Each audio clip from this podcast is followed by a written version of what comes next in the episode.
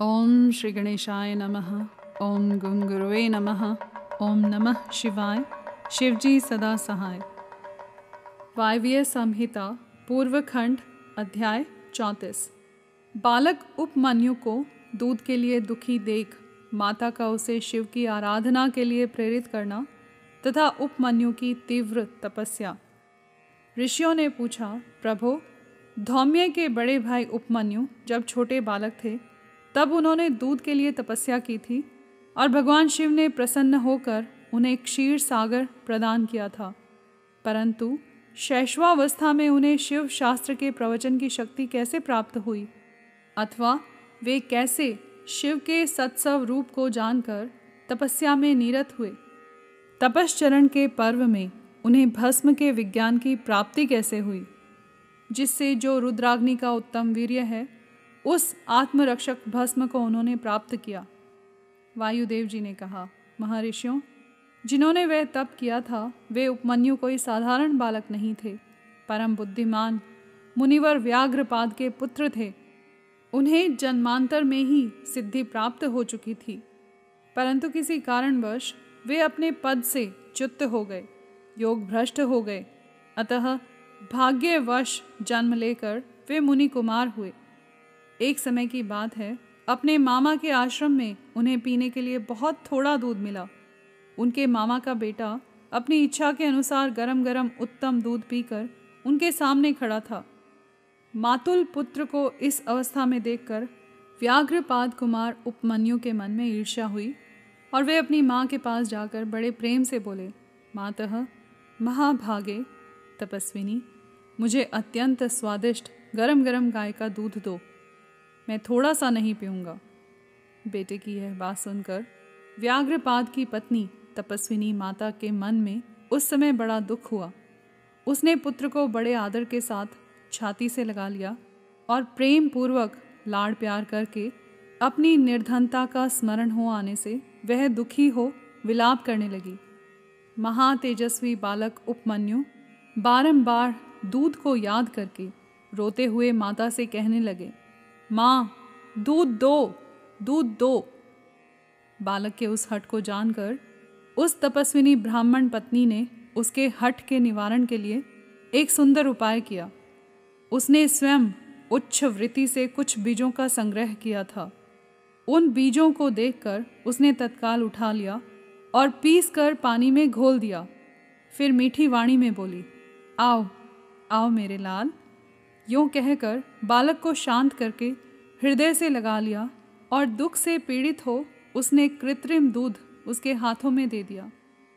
माता के दिए हुए उस बनावटी दूध को पीकर बालक अत्यंत व्याकुल हो उठा और बोला, माँ, यह दूध नहीं है।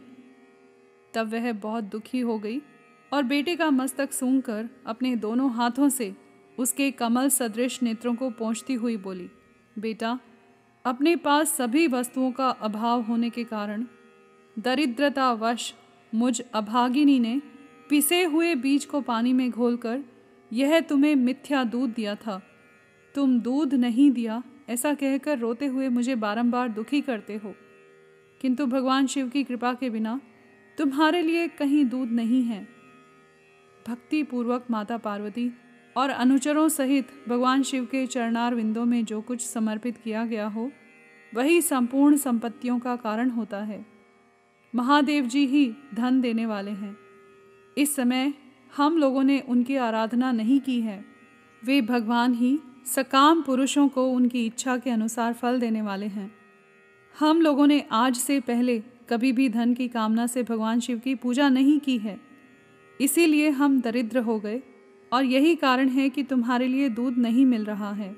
बेटा, पूर्व जन्म में भगवान शिव अथवा विष्णु के उद्देश्य से जो कुछ दिया जाता है, वही वर्तमान जन्म में मिलता है, दूसरा कुछ नहीं।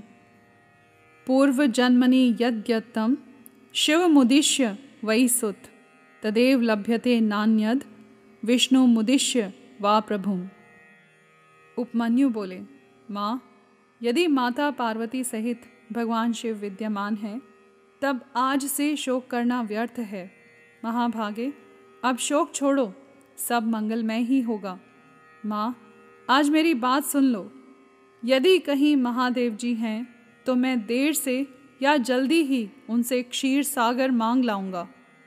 वायु देवता जी कहते हैं, उस महाबुद्धिमान बालक की वह बात सुनकर, उसकी मनस्वनी माता उस समय बहुत प्रसन्न हुई और यूँ बोली, माता ने कहा, बेटा, तुमने बहुत अच्छा विचार किया है।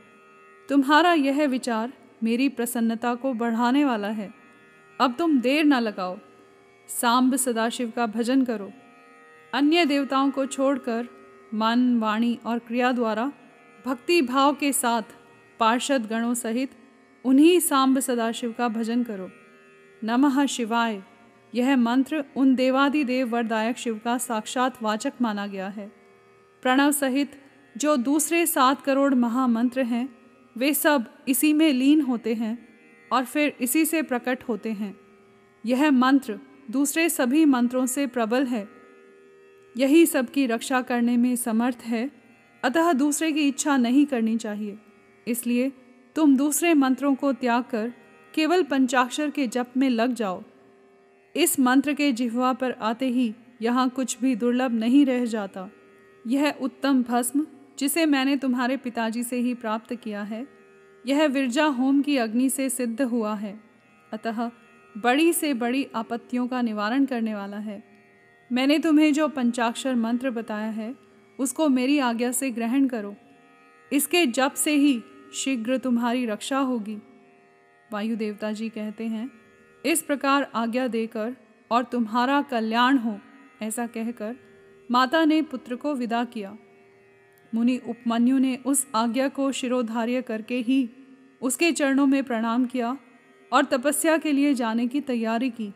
उस समय माता ने आशीर्वाद देते हुए कहा, सब देवता तुम्हारा मंगल करें। माता की आज्ञा पाकर उस बालक ने दुष्कर तपस्या आरंभ की। हिमालय पर्वत के एक शिखर पर जाकर उपमन्यु एकाग्रचित हो, केवल वायु पीकर रहने लगे। उन्होंने आठ ईंटों का एक मंदिर बनाकर उसमें मिट्टी के शिवलिंग की स्थापना की। उसमें माता पार्वती तथा गणों सहित अविनाशी महादेव जी का आवाहन करके भक्ति भाव से पंचाक्षर मंत्र द्वारा ही वन के पत्र, पुष्प आदि उपचारों से उनकी पूजा करते हुए वे चिरकाल तक उत्तम तपस्या में लगे रहे।